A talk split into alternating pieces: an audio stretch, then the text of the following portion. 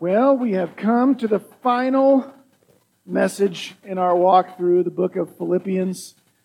In a minute, we're going to read our, our 19th and final passage uh, from this wonderful little book this morning.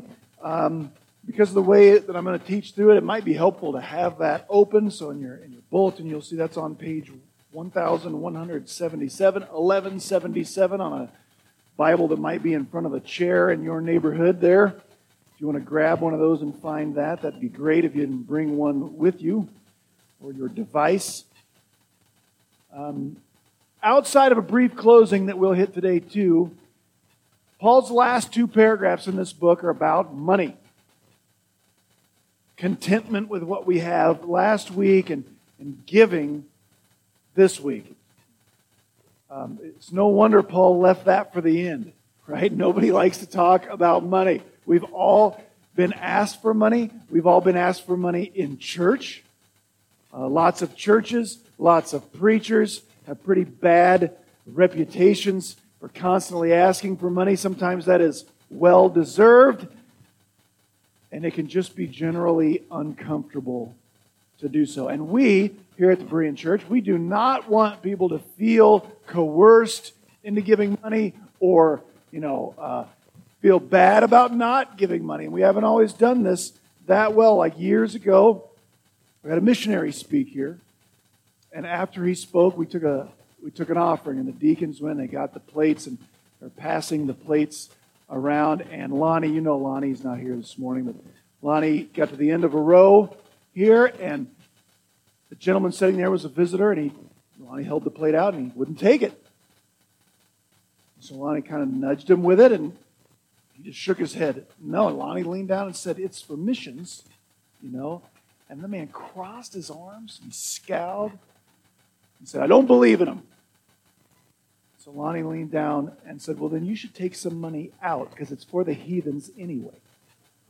See, we don't want, that's not a true story, by the way. Lonnie didn't, Lonnie did not really do that. Uh, but see, we don't, we don't want to make people feel like that about giving. Now, why is Paul writing about giving at the end of this letter about joy?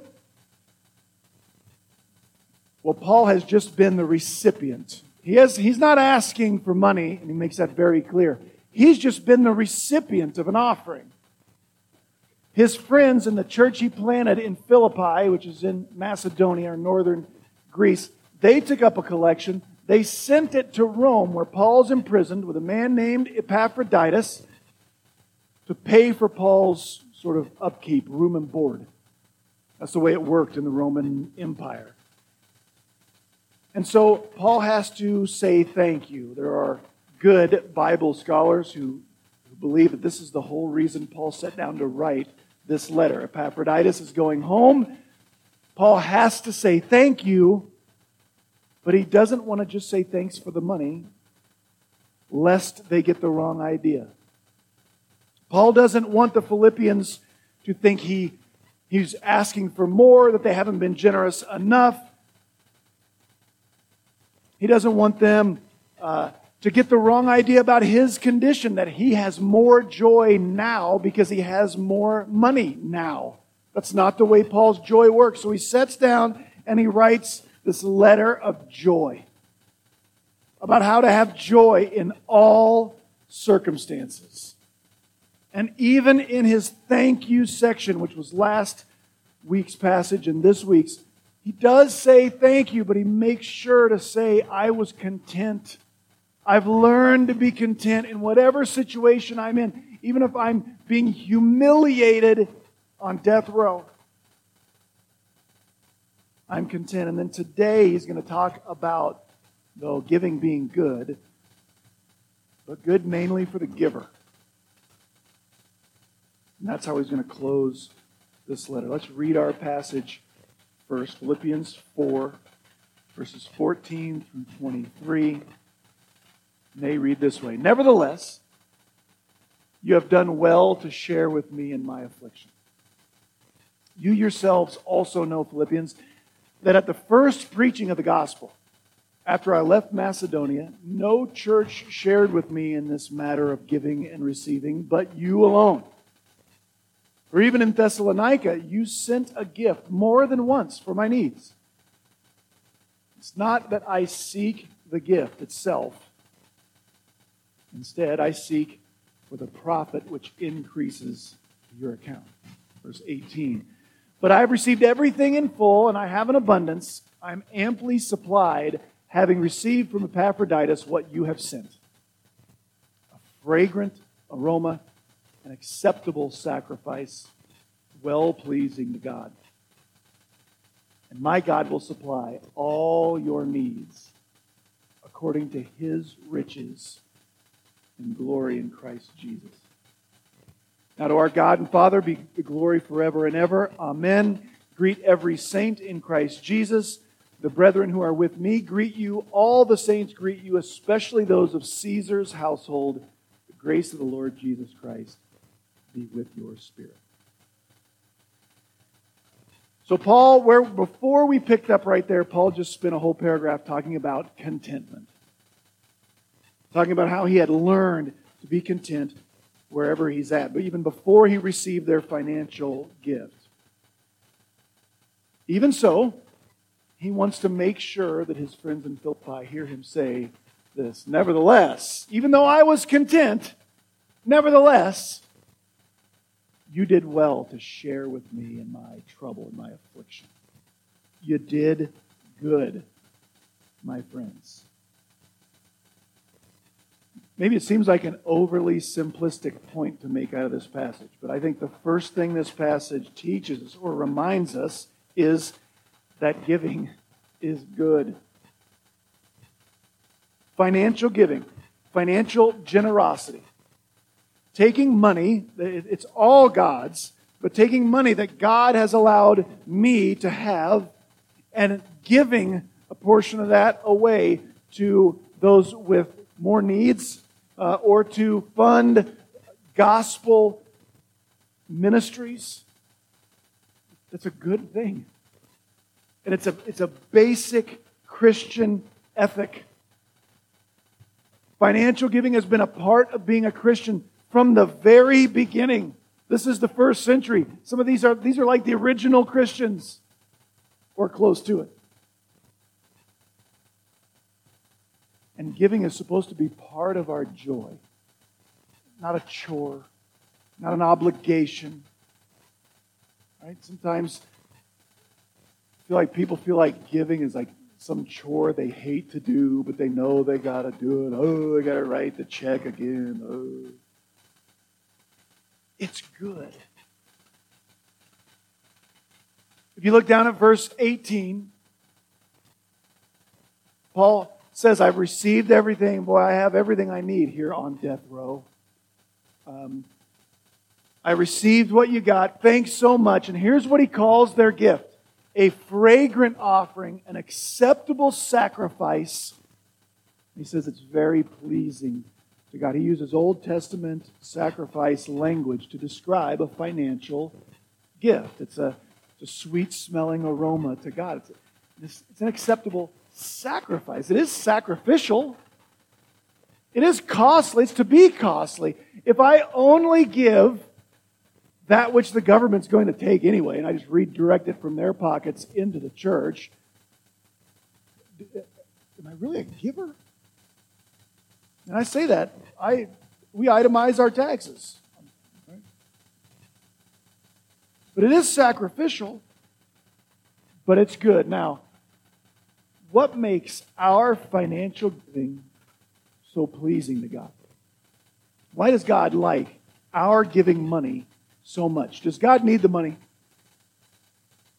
God is never going to get a part time job, right? He's not. He's not going to get it like a short order cook, manna flipping, right? It's not going to be God. He's not bivocational.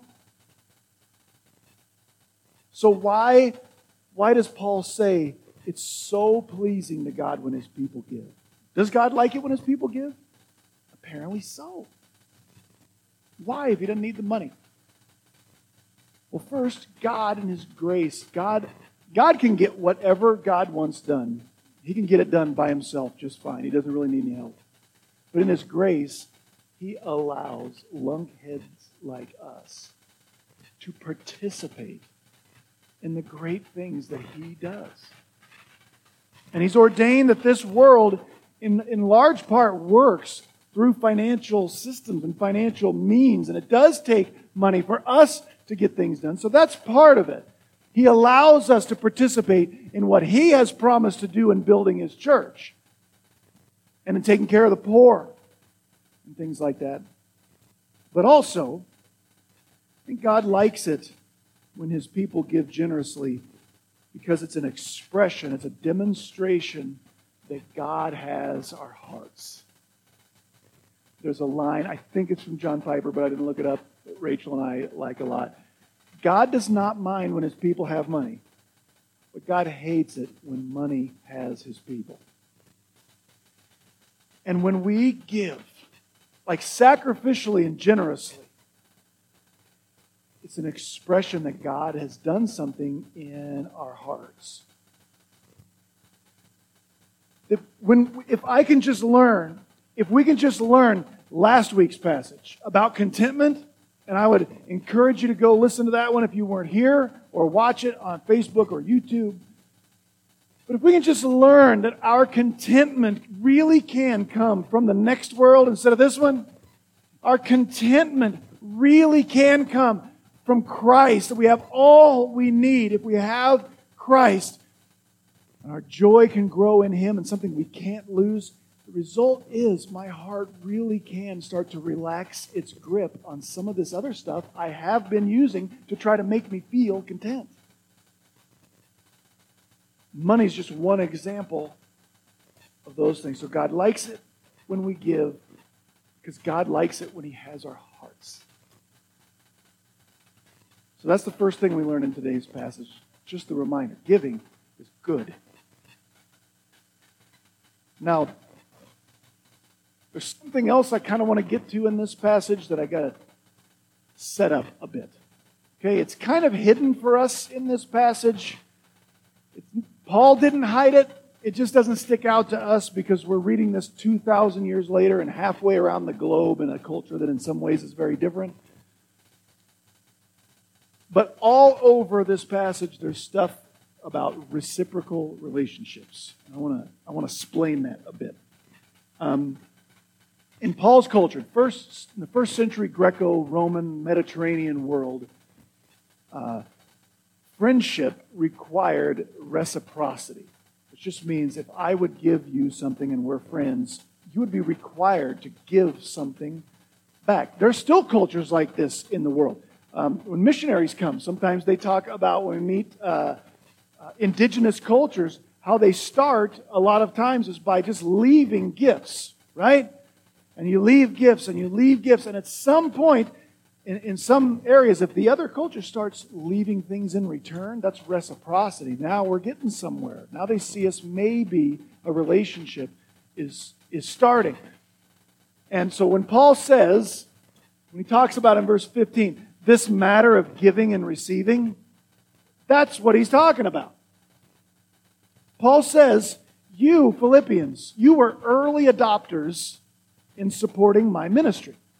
And he talks about his time there in Macedonia, around cities like Thessalonica, uh, Philippi, which was first, Berea was up there. Um, Paul says, You were the first ones. You guys started supporting but the Philippians weren't giving Paul money for nothing. They were actually reciprocating. Because Paul, they recognized that Paul had already given them something very valuable. What was it? The gospel. And was that a costly gift that Paul gave? Yes. Was it costly to God? Sure. Cost him his son. Was it costly to Paul? Yes. Remember what happened to Paul in Philippi? He got jailed. He got tortured. And the Philippians were the first church to realize this man has given us, has given us something incredibly valuable. And we want, we're friends with him. And so they reciprocated that gift. They would give money to support his church planting ministry. Now, That's been a long time ago. We're years and years in the future, and here's Paul chained to a Roman guard, imprisoned in Rome, and here comes a guy I think he recognized Epaphroditus, what are you doing here? And Epaphroditus says, Let me show you what I'm doing here. And he opens the briefcase. right? It is like glowing gold. It's like this. Paul receives a new gift. See, there were even Stephen before. Years later, they have given to Paul. What do the rules of friendship require that Paul do? Give back, reciprocate. But Paul's in prison. In some ways, he can't. So that helps us make sense of some of the things that Paul says. So look at what Paul says. About this matter of giving and receiving, verse 19, Paul says, guess my dad's going to have to pick up the bill for this one. He says, My God will supply your every need according to his glorious riches or his riches in glory because I I can't. Now I want to visit about that verse a little bit. I think it's important that we recognize that context because Philippians 4:19 is one of those that gets pulled out of its context and misused something fierce um, by uh, the preacher on TV by the uh, that asks you to send money, or uh, the the outfit. You ever get one of those things in the mail that has the little? My favorite one's the little fake prayer rug. Anybody ever get the prayer rug in the mail? It's on an eight and a half by eleven sheet of paper, and it's printed to look like.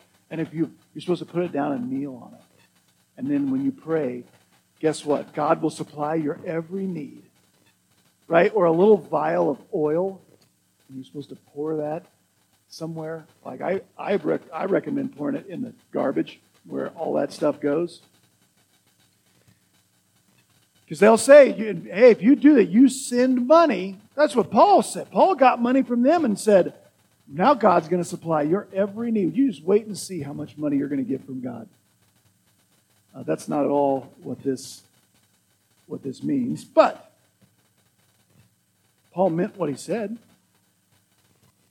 My God will supply your every need according to his glorious riches in Christ Jesus. Is that still true? How about this one? Psalm 37 4 on the bottom of the screen there.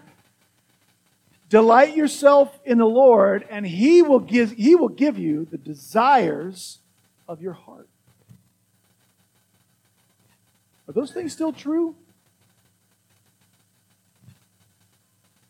And if those things are true, how and why? We just we just prayed for Linda Bond. Our friend Linda's been laid up, hurting, and really having a hard time breathing.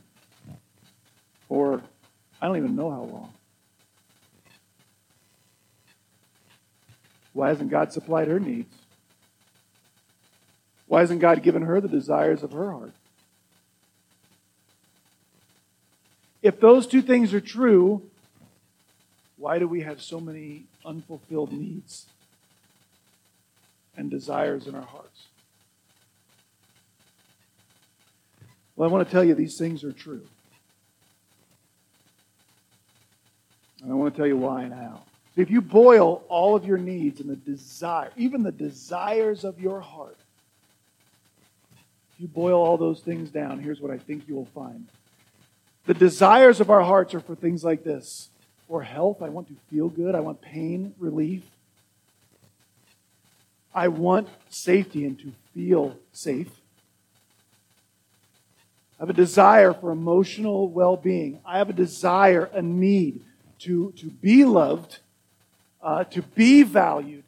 I have a desire, a need to feel like I belong to something that's bigger than just me I have a desire to be significant.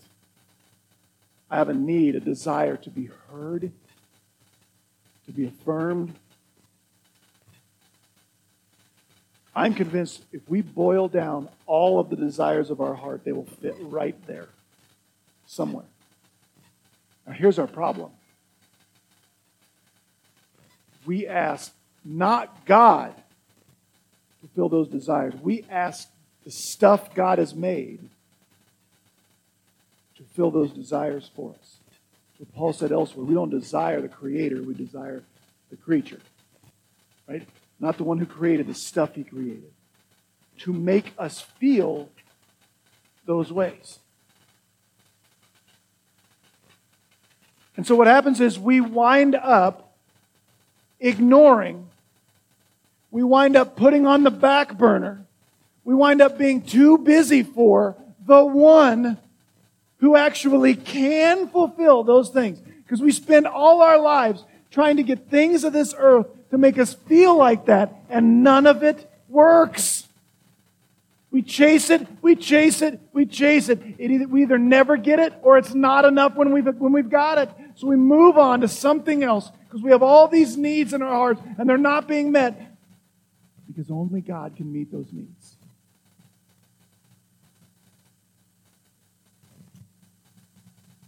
And folks, friends, God will supply every one of those needs. In what? In whom? In Christ Jesus. Delight yourself in Him. Here's the promise He will give you the desires of your heart. I don't think Psalm 37 4 says, if you delight yourself good enough, suddenly you won't have any feelings of need anymore. No. Delight yourself in the one who gives you this promise. He will give you the desires of your heart. He will. Now, we may have to suffer through some lack of those things for the time being. And we will. But a day is coming, beloved, when the God of this universe is going to give you every desire of your heart. So, in some ways, Paul, I think it hurts his heart to be able to say, You've given me this gift, and you are my friends, and I want to reciprocate, and I can't, but in a way, I don't have to.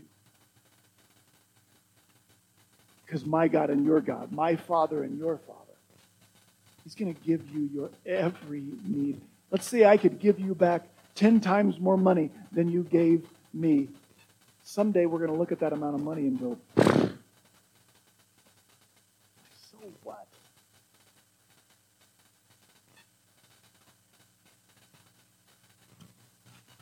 Another thing we learn from this passage is that Paul definitely believed that giving would ultimately be good for the giver. Not just in some reciprocating way where if you give this much, God will make sure you get this much back. If I have to choose between having five times the money back I gave to some preacher on TV over the next however many years I'm going to live. No guarantee. Five years, 10 years, 25 years. Or having what God will, can give me all the desires of my heart forever and ever and ever. Which one will you choose? So it's good for the giver to give, not in what we get back here and now. Paul says, verse 17, I'm not writing all this. I'm not telling you thank you because I'm trying to coerce you into giving me more money. I don't say this because I'm seeking a gift. What I've always been seeking is something Paul calls the credit that abounds to your account.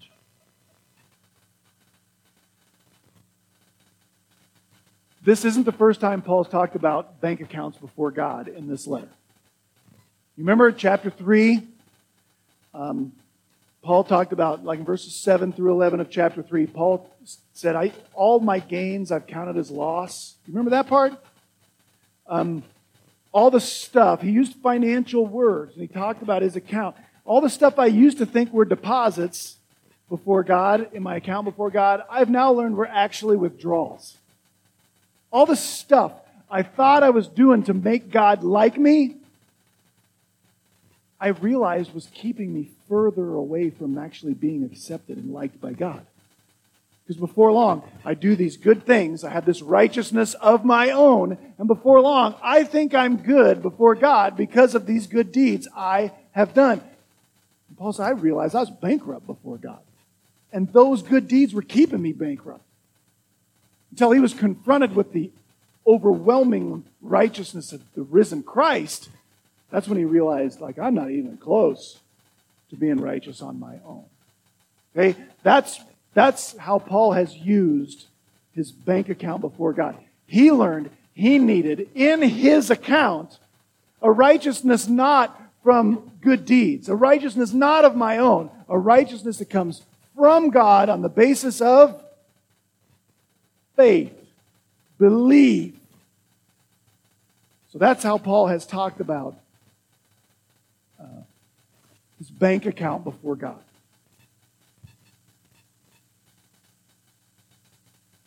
So I don't want you to look at verse 17 and read Paul saying, I seek the credit. I don't, I, I'm glad you guys gave. You did a really good thing. God really, really likes it, and I've been after the credit that abounds to your account. I don't want you to read that and think, oh, I see. If I want to be in God's good graces, I better start giving. That's not what I want. If I want God to like me more, next week than he did this week, I better put an extra 20 bucks in that check. Paul would never say anything like that. Paul would never mean anything because Paul already talked about how he got credit in his account before God. And it wasn't through anything he did, it was through what he did. Only.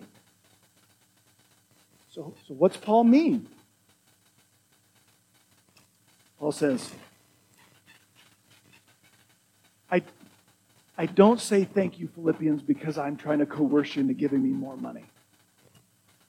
I say thank you and I say praise God because I've always been seeking the credit that abounds to your account. And when Epaphroditus walked through that door with a big bag of money, case of money, I don't chest, I don't know what they carried it in.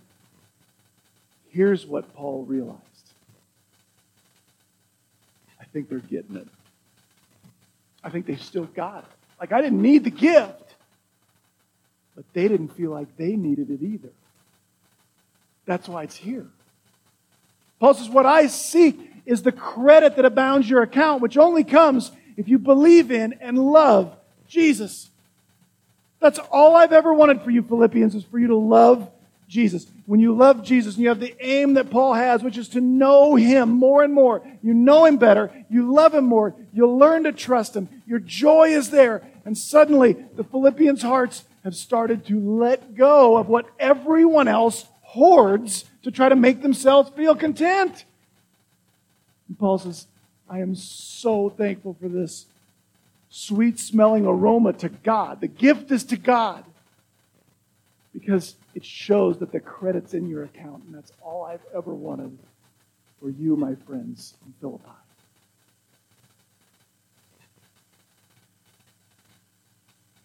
And now we've come, sadly, to the final four verses of this book.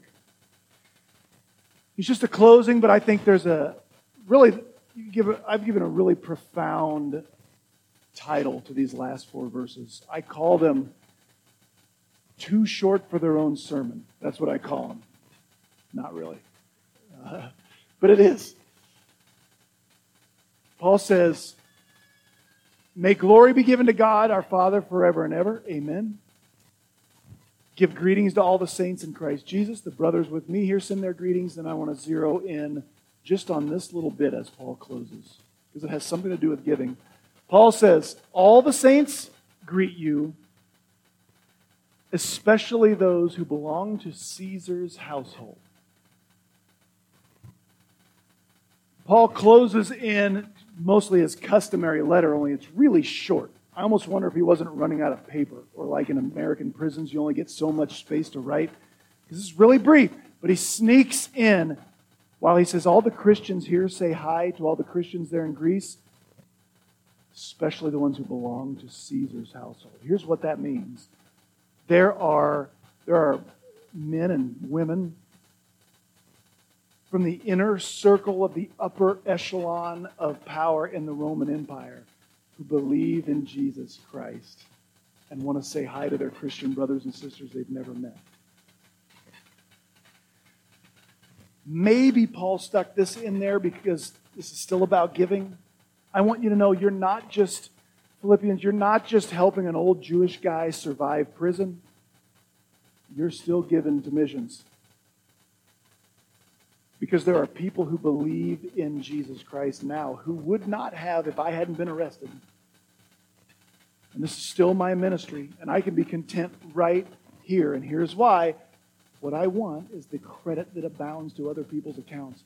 And there are people in Caesar's household, Nero,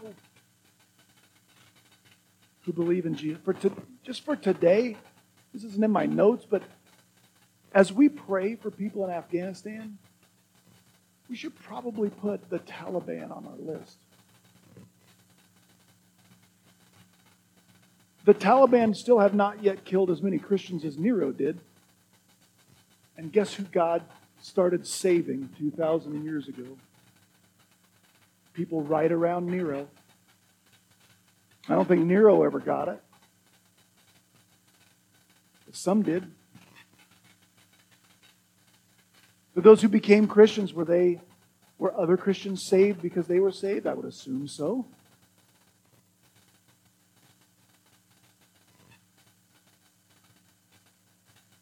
And so that's that's the book.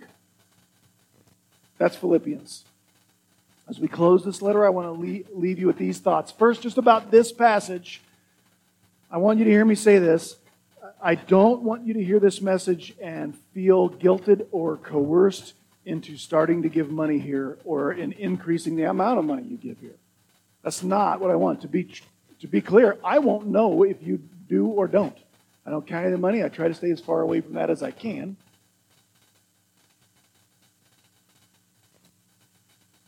But I do want the credit that abounds your account. I want you to love Jesus.